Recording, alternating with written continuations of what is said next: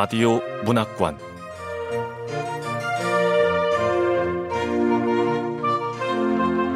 한국 단편 문학 특선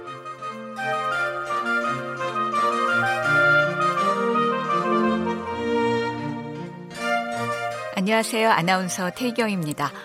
KBS 라디오 문학관 한국 단편 문학 특선 오늘은 안보윤 작가의 2만 원만 빌려줘 함께 하겠습니다. 안보윤 작가는 2005년 장편 소설 악어떼가 나왔다로 제10회 문학동네 작가상을 수상하며 작품 활동 시작했고요. 오제 닥터로 제1회 자음과 모음 문학상을 수상했습니다. 소설집으로 비교적 안녕한 당신의 하루, 소년 7의 고백, 중편소설 알마의 숲, 장편소설로 사소한 문제들, 우선 멈춤, 모르는 척이 있습니다. KBS 라디오 문학관 한국 단편 문학 특선 안보윤 작가의 2만 원만 빌려줘 지금 시작합니다.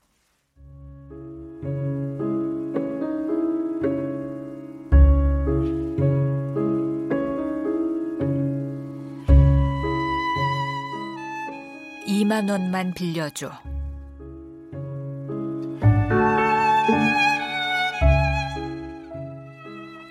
안보윤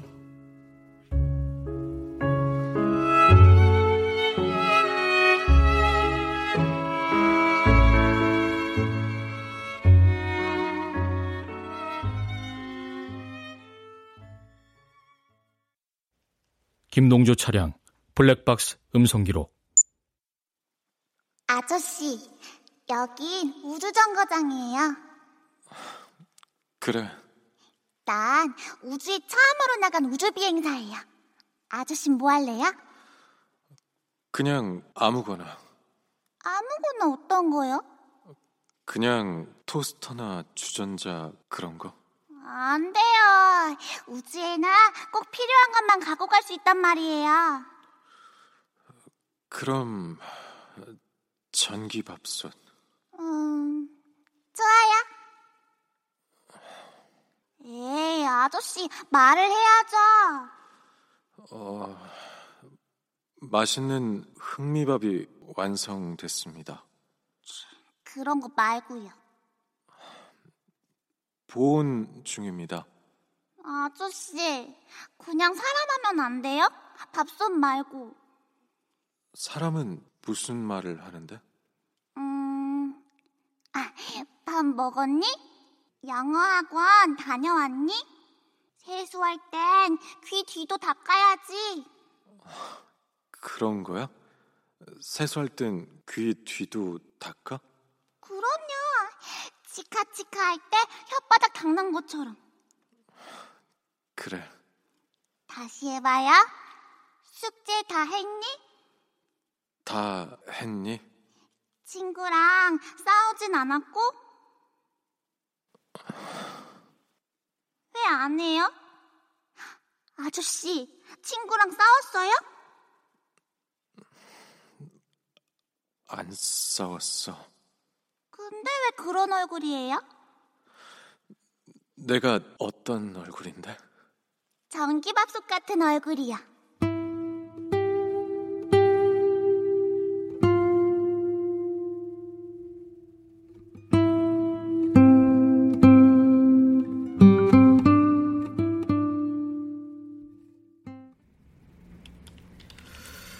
아주 어릴 때 깨달았어요. 내가 불행한 인간이란 사실을. 어린애들이 자기가 사자도 토끼도 꽁치도 아닌 인간이라는 사실을 알게 되는 것처럼 자연스러운 흐름이었죠. 사실 불행이란 건 그렇게 대단한 게 아니에요. 세상에서 제일 쉬운 게 불행해지는 거거든요. 다만 귀찮죠. 아주 귀찮아요. 아, 네. 불행한 아이가 성장하는 방식은 간단해요. 계속 줄곧 깨닫는 거죠. 나는 불행한 아이구나. 나는 불행한 청소년이구나. 불행을 애착 인형처럼 끌어안고 다니는 삶을 인정하는 거예요. 인정하면 차라리 편안해져요. 무슨 재수없는 일이 생기면 이럴 줄 알았어. 어쩔 수 없지. 이러면 담담해지거든요. 아무튼 불행은 그런 식으로 내 몸에 스며들어 있어요. 아, 저 이제 그날 얘기를 좀 해볼까요? 지금 하고 있는데. 그날이 내게 특별하지 않은 건 그런 이유라고요. 내가 강원도 펜션에서 양은대야에다 불 붙인 연탄과 번개탄을 포개 두고 침대 위에 눕기까지 촘촘히 박음질돼 있는 불행의 그림자를 어떻게 논리적으로 설명할 수 있겠어요? 난 그날 죽기를 원했고 지금까지 그래왔듯이 불행히도 죽지 못했어요. 그게 그날 있었던 일의 전부죠. 아, 네, 알겠습니다. 어, 그럼 이제 김동주 씨 얘기를 좀 해볼까요? 김동주? 근데 김동주 씨는 이미 죽어버렸는데 죽음의 이유를 캐는 게 무슨 의미가 있나요? 아, 예. 어, 저는 기자면서 작가라 그때 김동주 씨가 어떤 감정이었는지 그니까 김동주 씨가 어떤 일을 겪고 어떤 결심을 하고 어떤 감정을 느꼈는지 그게 왜 중요하죠? 당신이 기사를 내든 책을 내든 아무도 그 고통을 이해할 수 없을 텐데. 내 불행이 나만의 것인 것처럼 김동주 씨의 고통도 그 사람만이 알 거예요. 이해하는 척, 공감하는 척, 감성팔이 문장이나 늘어놓는 건 자기 만족에 불과하다고요. 가장 촌스러운 방식의 자기 만족이죠. 아, 니 아, 저는 김동주 씨의 감정을 조금 더 제대로 전하고 아, 됐어요. 말할게요. 경찰 조사 내내 읊어댄 걸 새삼 숨길 이유도 없고 사람들이 다른 사람의 불행으로 만족을 하든 절망을 얻든 내 알 바 아니니까. 오픈 채팅이라는 게 그렇잖아요. 명백히 목표가 같은 사람들만 한 채팅방에 모이죠. 난 불행을 내밀었고 김동주 씨가 반대편 나를 잡은 거예요. 만남이 성사된 조건은 단순했어요. 김동주 씨도 나도 끝을 원했으니까.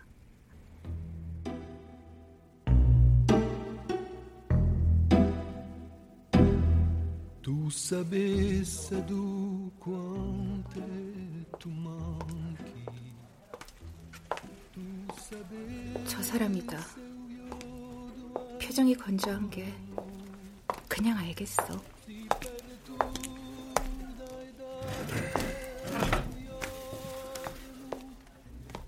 오픈 채팅 맞죠?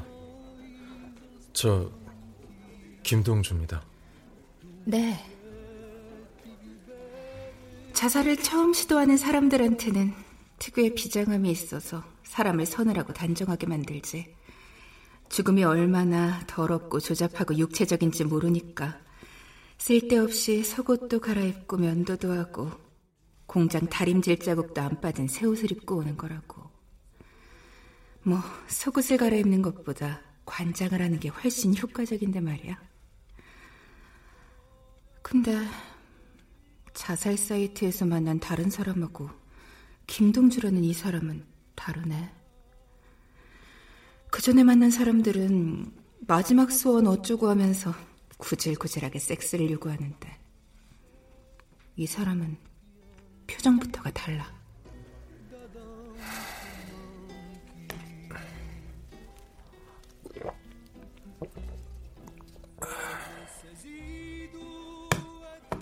뭐지?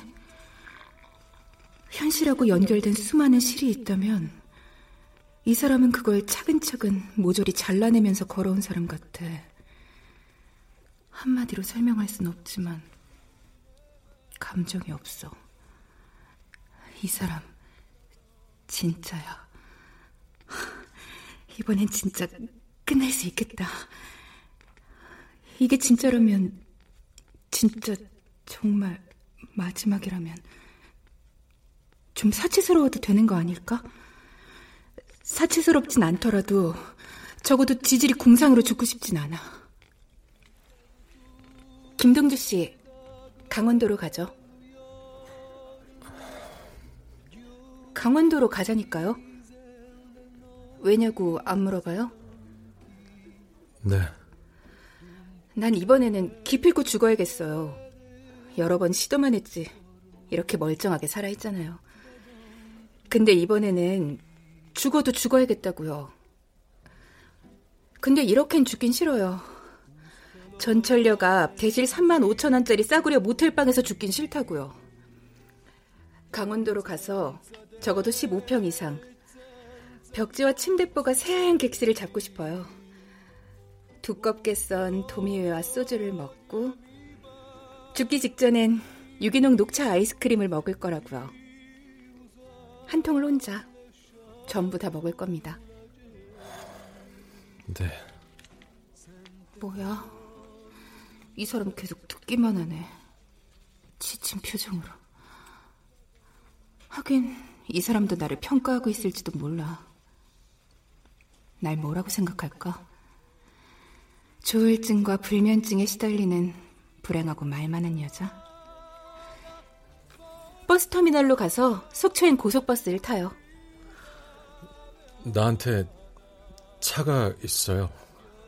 낡고 작은 차인데 기름이 없어요. 기름 없다는 얘기를 왜 저렇게 미안한 표정으로 하는 거야? 2만 원이 전부입니다. 네? 2만 원이요? 네. 2만 원. 그게 제 전 재산입니다. 2만 원이 전 재산이라 죽으려는 건가요? 아니요. 2만 원이 생겨서 드디어 죽을 수 있게 됐어요. 무슨 소리야?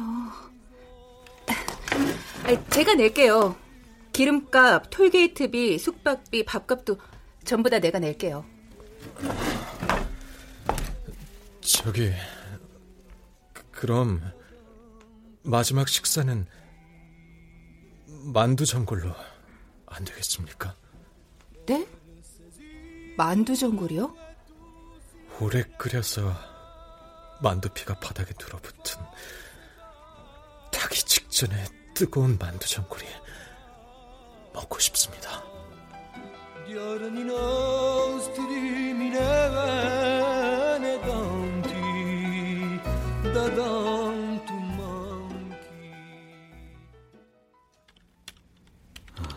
김동주 씨 친구분 되시죠? 편하게 말씀하시면 됩니다. 누구에 대한 얘기를 듣고 싶은 겁니까? 미성년자 유괴범 김동주? 자살자 김동주? 어느 쪽이든 제가 해드릴 수 있는 얘기는 많지 않을 겁니다. 왜냐하면 저도 아직 모르겠으니까요. 예.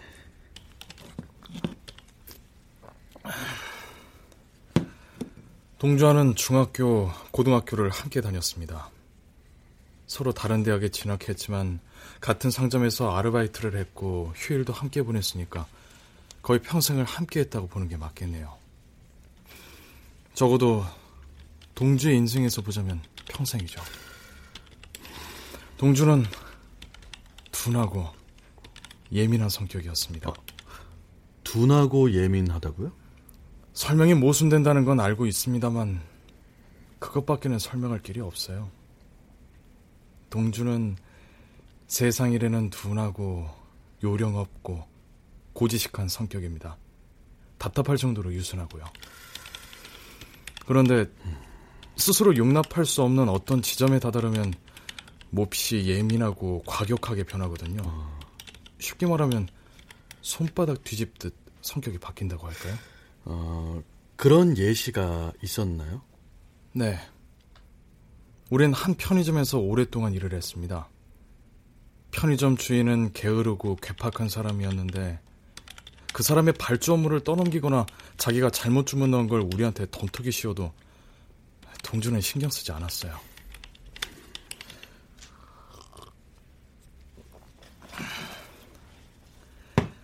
전 그것이 끔찍하게 싫었습니다. 언젠가 점주가 술에 취해서 컵라면을 끓여오라고 고래고래 소리 지르다 고꾸라졌을 땐 쌤통이다 싶었죠.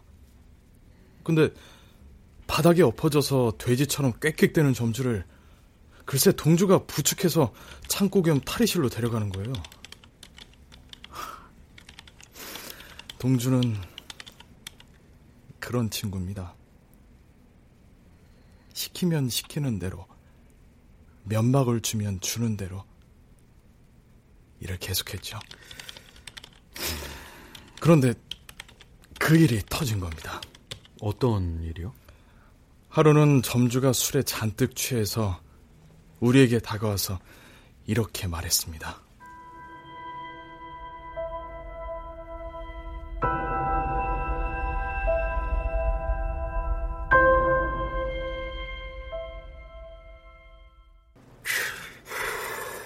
이 버러지 같은 새끼들. 너는 평생 그 꼬라지로 살 거다.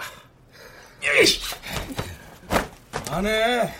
더러워서 안 한다고. 야, 너 뭐야? 조끼를 왜 벗어 던져? 관두면 될 거 아니야. 저 미친 저, 금그릇 이면상 확 가고 싶은 것도 참고 있는 줄 알아 이 새끼야. 저, 저, 저 새끼 저.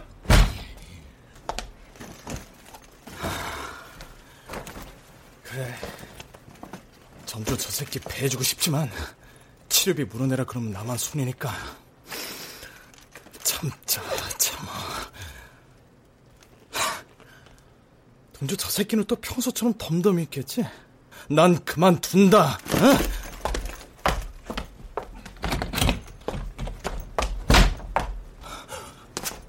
이게 다 뭐야?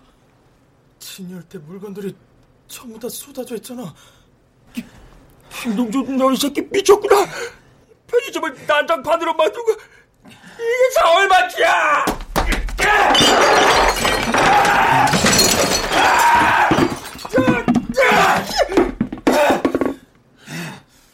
이런 것도 뭐, 뭐? 버라지가 이런 것도!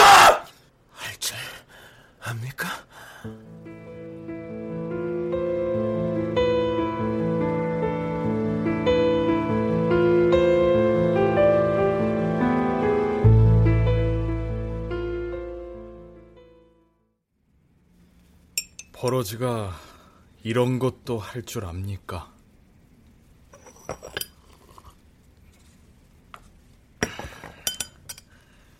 일구가 돌아온 건 그 즈음의 일이었습니다. 일구요? 네. 정일구라고 중학교 때 늘 붙어 다니던 친구였어요. 일구하고 동주, 저.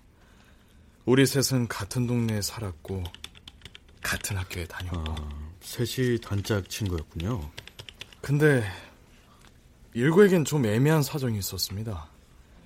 일구는 어머니라 부르던 사람과 둘이 살고 어, 있었는데. 잠시만요. 어머니라 부르던 사람이요? 아, 친엄마가 아니거든요.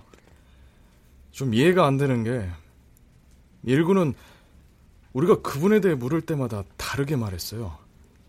일찍이 섬에서 상경한 자신을 돌봐주던 하숙집 아주머니가 어머니가 된 거라고 했다가, 어머니의 이복자매라고 했다가, 또 어느 때는 부모한테 학대받은 자신을 데려다 임시보호해준 은인이라고 했어요. 근데 어느 쪽도 진실 같진 않았습니다.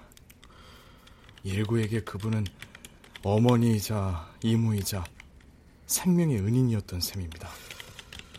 네. 그런데요. 어쨌든 그분이 우리 고등학교 입학한 후에 췌장암 3기 진단을 받았어요. 수술 두 번 하니까 일구한테 남는 건 빚밖에 없었어요. 그분은 극도로 쇠약해져서 호스피스 병동으로 옮겨졌습니다. 전세 보증금은 일찌감치 뽑았어서 일구는 잘 데도 없었어요. 처음엔 우리 집과 동준의 집에 번갈아 가면서 신세를 지더니 몇 달 지나지 않아 학교를 그만두더군요.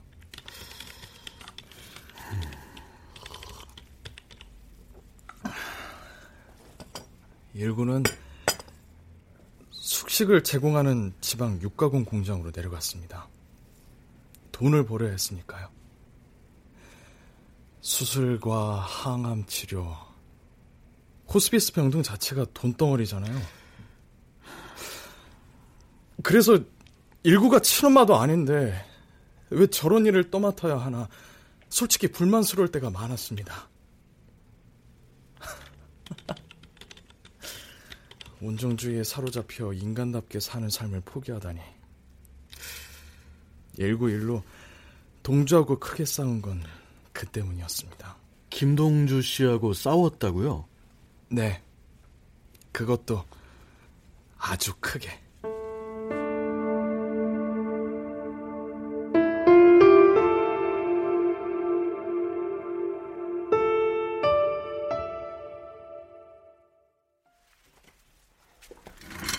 일구야, 그럼 어머니 간병 잘해드려. 일구야, 그럼 간다.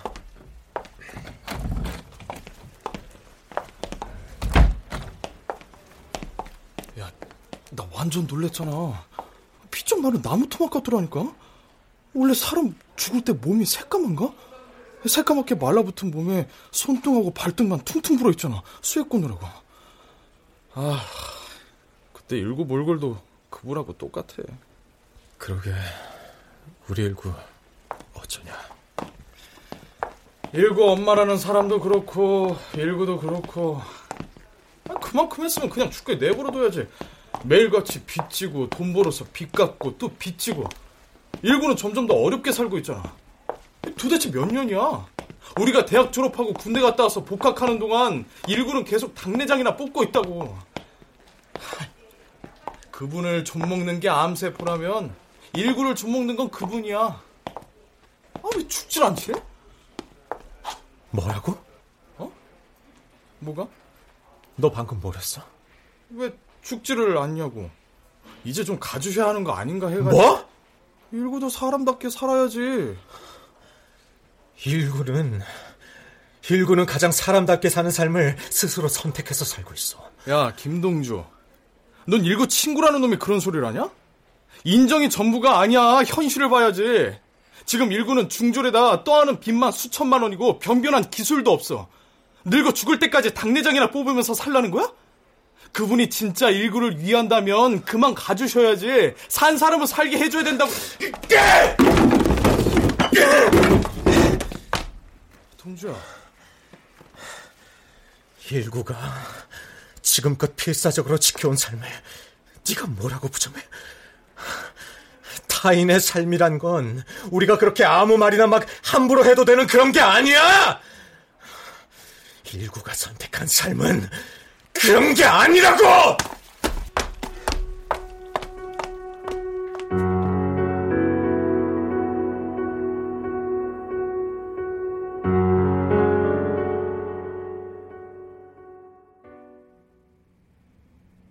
그분 일구 씨가 어머니라고 불렀던 그분은 어떻게 됐나요? 동자하고 싸운 뒤에 한 달도 지나지 않아 그분의 장례식을 치렀어요. 상주로 서 있는 일구의 얼굴은 담담해 보였습니다. 병을 알게 됐을 때부터 늘 그 순간을 각오하면서 살아왔으니까요. 오히려 동주가 상주처럼 보였습니다. 아, 김동주 씨가요? 네. 사흘 동안 먹지도 자지도 않고 끊임없이 항을 살피고 일구를 끌어안아 토닥이면서 일구 대신이라는 듯 내내 울었습니다. 그리고 납골이 끝난 뒤 일구는 공정을 그만뒀습니다. 그리고 일구는 곧바로 군에 입대했고 반년 만에 스스로 목숨을 끊었습니다.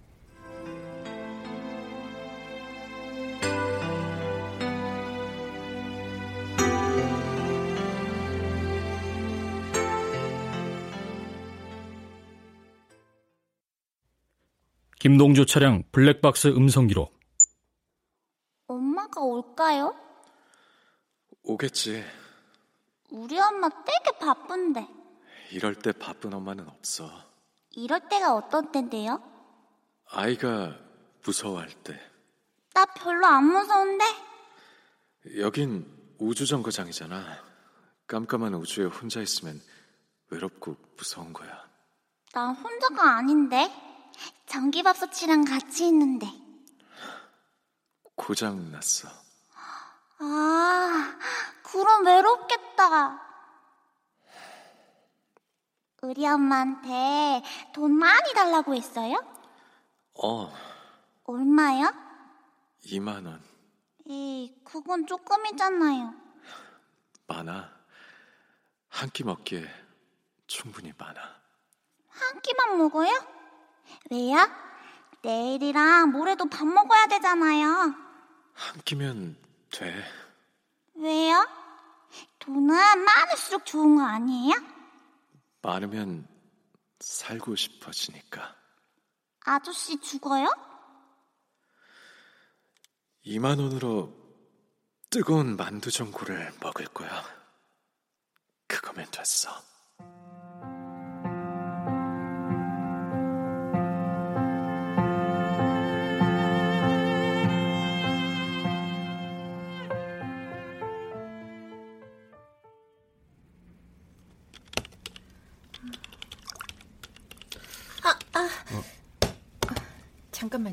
왜 그러세요? 어디 불편하세요? 붕대를 좀 갈아야 해서요. 아이고. 화상은 어쩌다가 그날 불붙은 연탄에 스쳤거든요. 그나마 슬쩍 스쳐서 이도 화상에 그친 거예요. 그렇다고 해도 말이에요. 이렇게 계속 물집이 잡히고 표피가 벗겨지고 살갗이 찢어지네요. 진물이 나고 때로는 피도 흐르고 바늘로 쑤시는 것 같은 통증이 계속되는 한 이것도 아무것도 아닌 건 아니에요. 그렇지 않나요?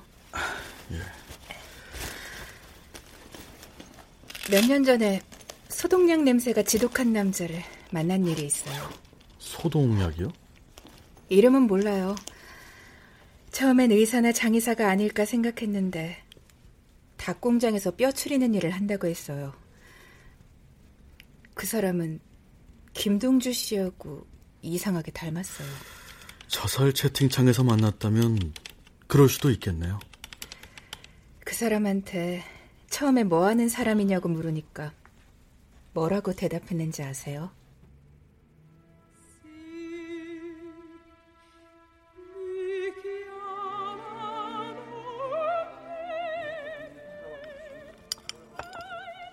아무것도. 아무것도? 그럼 아무것도 하지 않는 사람?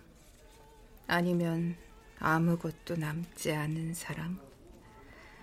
아무것도 될 수 없는 사람. 이렇게 되나? 공장에서 오전 7시부터 하루 18시간을 일합니다. 그럼 온몸이 젤리처럼 변하죠. 오래돼서 꾸덕꾸덕하고 끄트머리가 잿빛으로 부스러지는 그런 젤리. 나는 그 반대인데. 기껏 취직한 직장에 사흘도 출근할 수 없을 때. 깊은 우물 속에 누가 머리부터 쳐넣는 것 같을 때.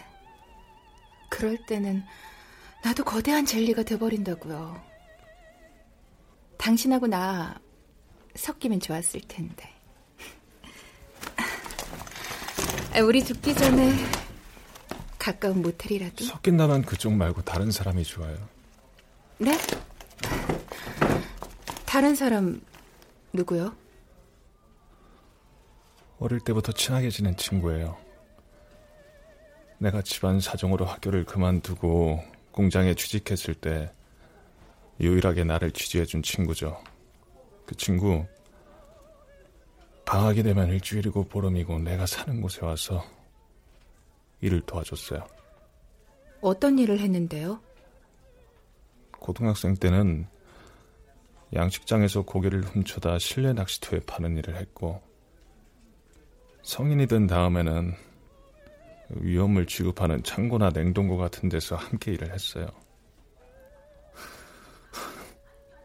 돈을 많이 벌 수 있는 일이라면 우리 둘 뭐든지 했습니다. 많을수록 좋잖아요, 돈은. 그런가. 난 좀 다른데. 난 돈 같은 건 아무래도 상관없거든요. 난 돈을 손에 쥐고 그걸로 뭘 할까 고민하는 일도, 돈을 쓰기 위해 외출하는 일도 모두 버거워요. 내가 돈을 줄까요? 나 돈 많아요. 그 친구는 한 번도 나한테 그런 말을 한 적이 없어요. 무례하게 돈 봉투를 내미는 일 같은 건 안 했다고요. 대신 불쑥불쑥 내가 사는 공장 숙소로 오리털 이불이나 빨래 건조대, 전기밥솥 같은 걸 보내줬어요. 24개 들이 두유 한 박스, 홈쇼핑에서 파는 모짜렐라 핫도그를 보내준 적도 있어요. 내 친구는 그런 친구예요. 좋은 친구네요. 좋은 친구죠. 그래서 난 그 친구가 늘 두려웠어요. 왜요? 뭐가 두려워요? 나도 좋은 사람으로 있어야만 하니까. 나도 그 친구처럼 긍정적이고 자신감 있고 성실한 사람으로 살아가야 하니까. 그 친구를 실망시키고 싶지 않았어요. 내가 얼마나 나약하고 충동적인 인간인지 적어도 그 친구한테만은 들키고 싶지 않았어요. 인간은 누구나 다 나약해요. 그렇다고 모든 인간이 다 비겁한 건 아니에요.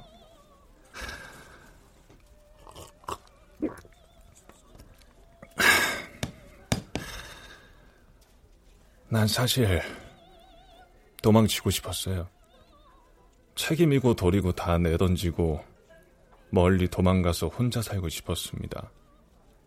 발굴 작업을 하다가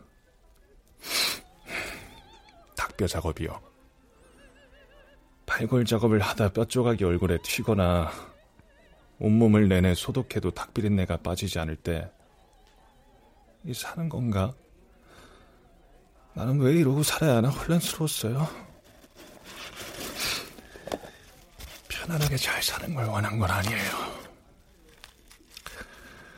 그 친구처럼 악독한 점주 밑에서 아르바이트를 하고 그렇게 모은 돈으로 등록금을 내고 외국어 학원을 다닐 수 있다면 얼마나 좋을까. 목구멍에 구멍을 뚫고 옷을 연결해서 나한테는 따뜻한 말 한마디 건네줄 수 없는 사람한테 쏟아붓기 위해서가 아니라 이미 예정된 죽음을 연장하는 데 쓰는 것이 아니라 한 번쯤은 날 위해서 살 수 있다면 살고 싶은 마음은 비겁한 게 아니에요. 그게 없는 삶이 오히려 더 부끄럽고 불행하죠. 과연 그럴까요? 내가 나로 살기 위해 누군가가 죽어주길 바라는 삶이 어떻게 어떻게 비겁하지 않죠? 그건 비열하고 발음치예요. 그러니까 섞인다면 그 친구 쪽이 좋다고요. 그 친구랑 섞인다면 나는 적어도 내가 쓰레기라고 생각하진 않을 수 있거든요. 그 친구가 나를 믿어주는 반의 반만큼이라도 내가 나를 믿으면서 살 수 있을 것 같아요.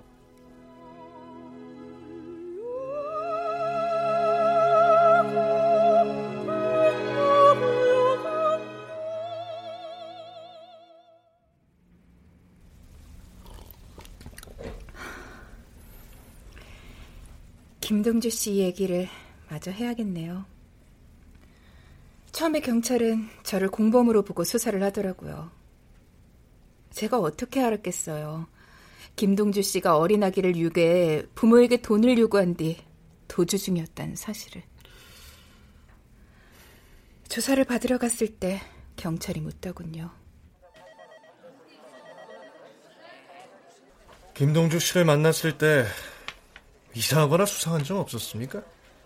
없을 리가 있겠어요? 같이 죽으려고 만난 사람이 이상하지 않으면 그게 더 무섭죠. 유괴했다는 아이는 어떻게 됐나요? 무사히 부모 품으로 돌아갔습니다. 다행이네요. 그런데 그건 몹시 아주 몹시 수상한 일입니다. 왜 아이를 유괴해서 기껏 유괴까지 해서는 그대로 돌려보냈는지 왜 아무것도 하질 않았는지 이 도통 이해가 안 간다 이겁니다. 그놈이 요구한 돈이 얼만 줄 압니까? 얼만데요? 엄청나게 많은 돈인가요? 아니요. 아주 형편없이 싼 금액이에요. 2만 원. 2만 원? 네. 고작 2만 원 때문에 아이를 유괴한다는 게 이 말이 됩니까?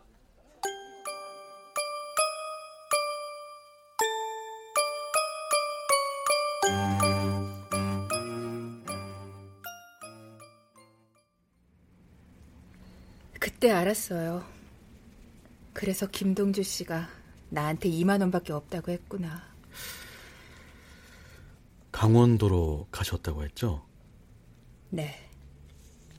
강원도로 가는 동안 김동주 씨는 말이 없었어요. 지쳐 보였어요. 그건 나도 마찬가지였고.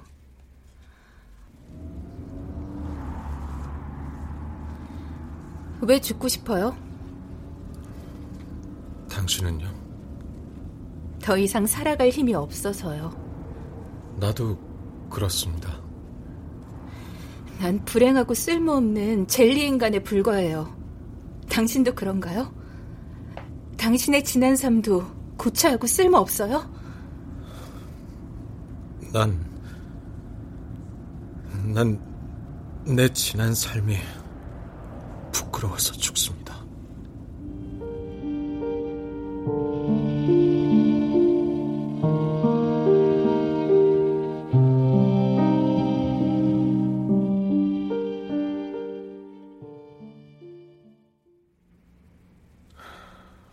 답이 됐나요?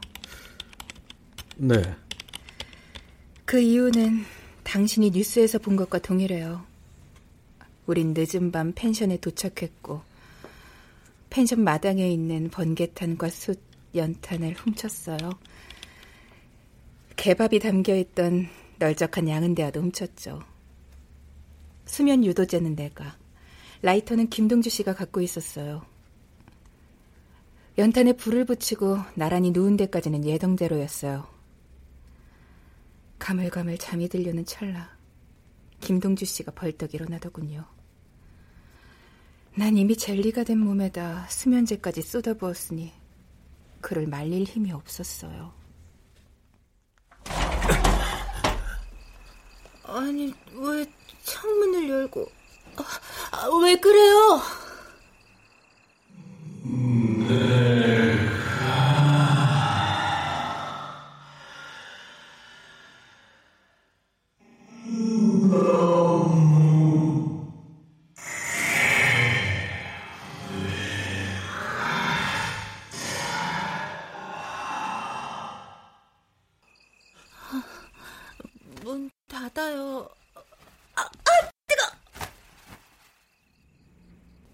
허우적대다 연탄에 손가락을 댄 건 그때였어요. 김동주 씨는 나한테 뭐라고 뭐라고 말을 했어요. 아주 진지하게 여러 번 반복해서. 나는 그의 움직이는 입모양을 바라보고 있었죠. 이미 젤리가 된 나한테 그 사람 목소리는 들리지 않았거든요. 김동주 씨는 양은대야를 들고 밖으로 나갔어요. 나는 그가 그냥 떠났다고 생각했어요. 근데 몇 시간 지난 뒤에 경찰이 찾아왔어요. 펜션에서 3km 떨어진 도로 귀퉁이에서 김동주 씨가 발견됐다면서. 낡고 작은 차, 양은대야 속 연탄, 자살 사건과 유괴 사건, 사람들이 막 떠드는데 내가 궁금한 건 딱 하나였어요. 그가 마지막으로 나한테 한 말은 대체 뭐였을까? 결국 만두전골은 먹지 못했네요. 오래 끓여서 만두피가 바닥에 눌어붙은 타기 직전에 뜨거운 만두전골을 김동주 씨는 끝내 먹지 못했어요.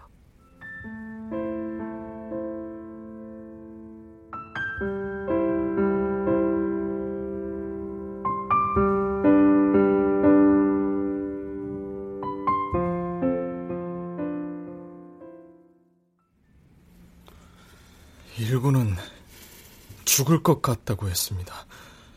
저는 그게 일종의 말버릇 같은 거라고 생각했어요. 왜 있지 않습니까? 배가 고파 죽을 것 같다, 힘들어 죽을 것 같다, 깜짝 놀라 죽을 뻔했다. 그런 식의 말버릇. 그런데 정말 죽어버린 거군요. 정일구 씨가. 네. 일구는 휴가를 나왔다가 복귀하지 않았고 산속에서 자살했습니다. 동주는 장례식 내내 얼이 빠져 있었어요. 영혼이나 마음 같은 걸 누가 한 손으로 쑥 잡아 뽑아놓은 것 같았습니다. 일구의 죽음 자체도 충격이었지만 전 솔직히 동주가 더 걱정스러웠어요. 동주는 일구한테 정성을 다했고 또 그 당시 동주한테 죽고 싶은 아니 짜증나는 일이 있었거든요. 어떤 일이죠? 어렵게 취업한 회사가 도산을 했거든요.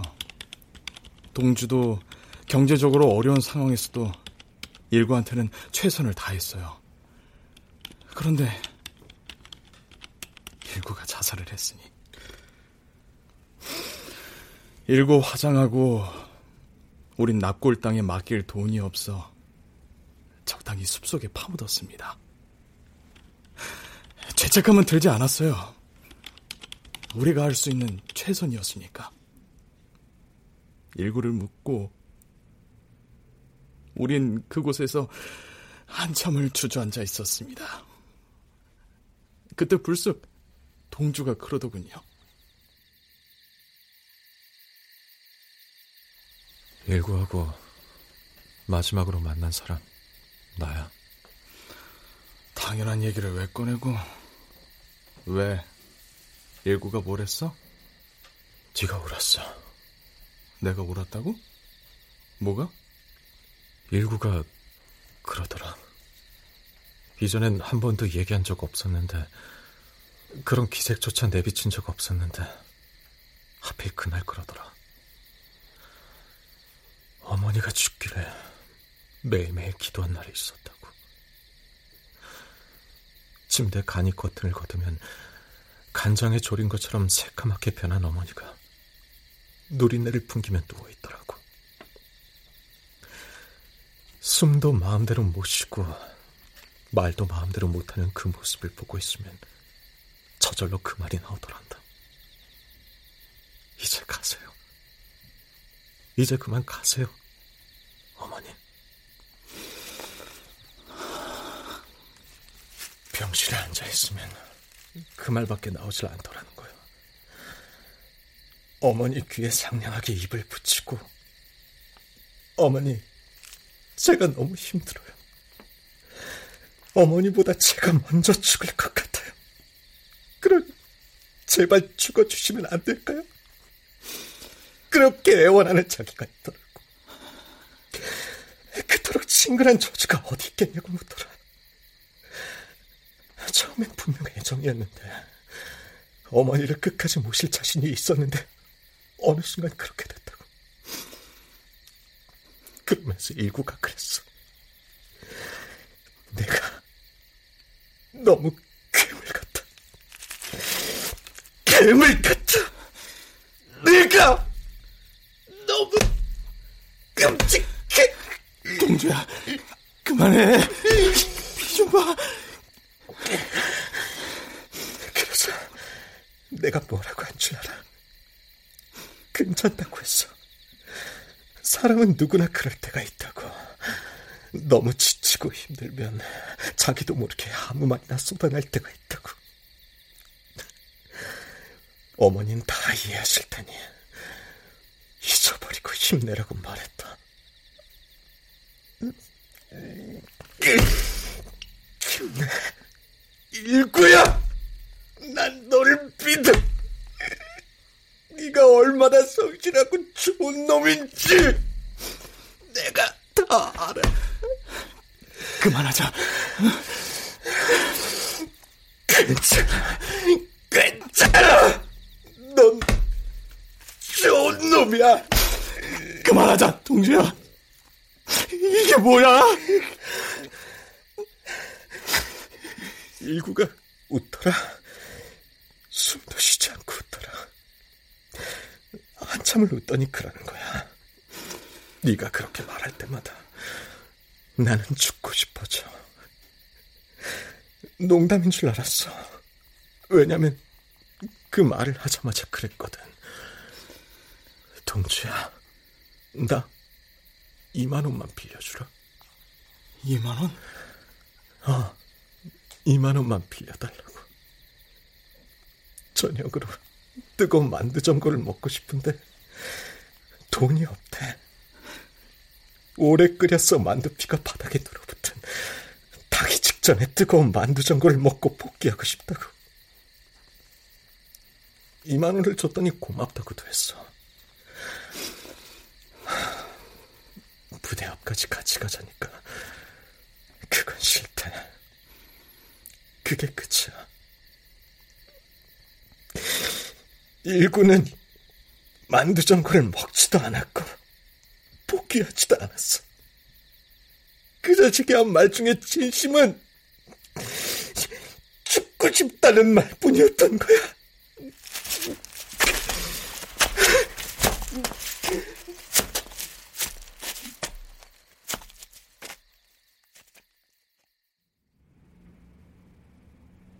그리고는 동주가 산 아래로 저벅저벅 걸어가는데 엉망이 된 손에서 피가 뚝뚝 떨어지는데 전 아무것도 할 수가 없는 겁니다. 제가 무슨 말을 해야 했을까요? 제가 무슨 말을 했어야 어떻게 했어야 동주가 유괴범이 되고 자살자가 되는 걸 막을 수 있었을까요? 전 모르겠습니다. 동주가 어떤 사람이었는지, 왜 죽어야만 했는지, 저는 왜 여기 혼자 남겨져서 이토록 많은 죽음을 견뎌내야만 하는 건지, 이제는 정말 모르겠습니다.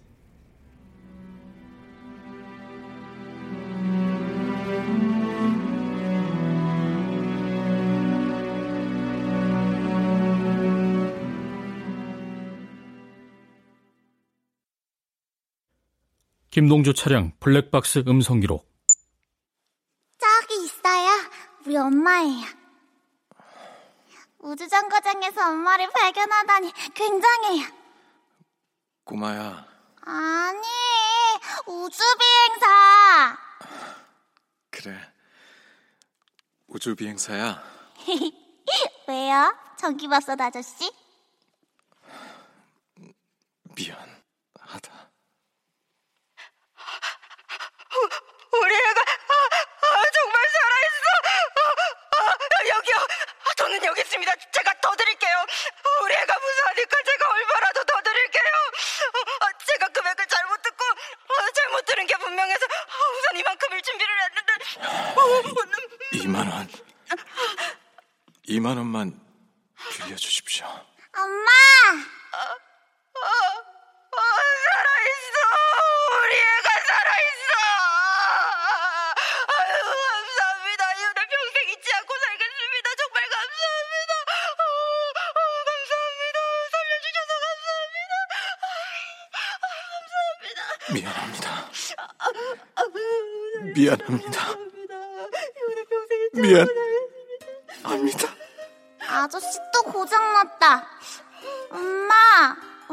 고장났어요? 미안합니다.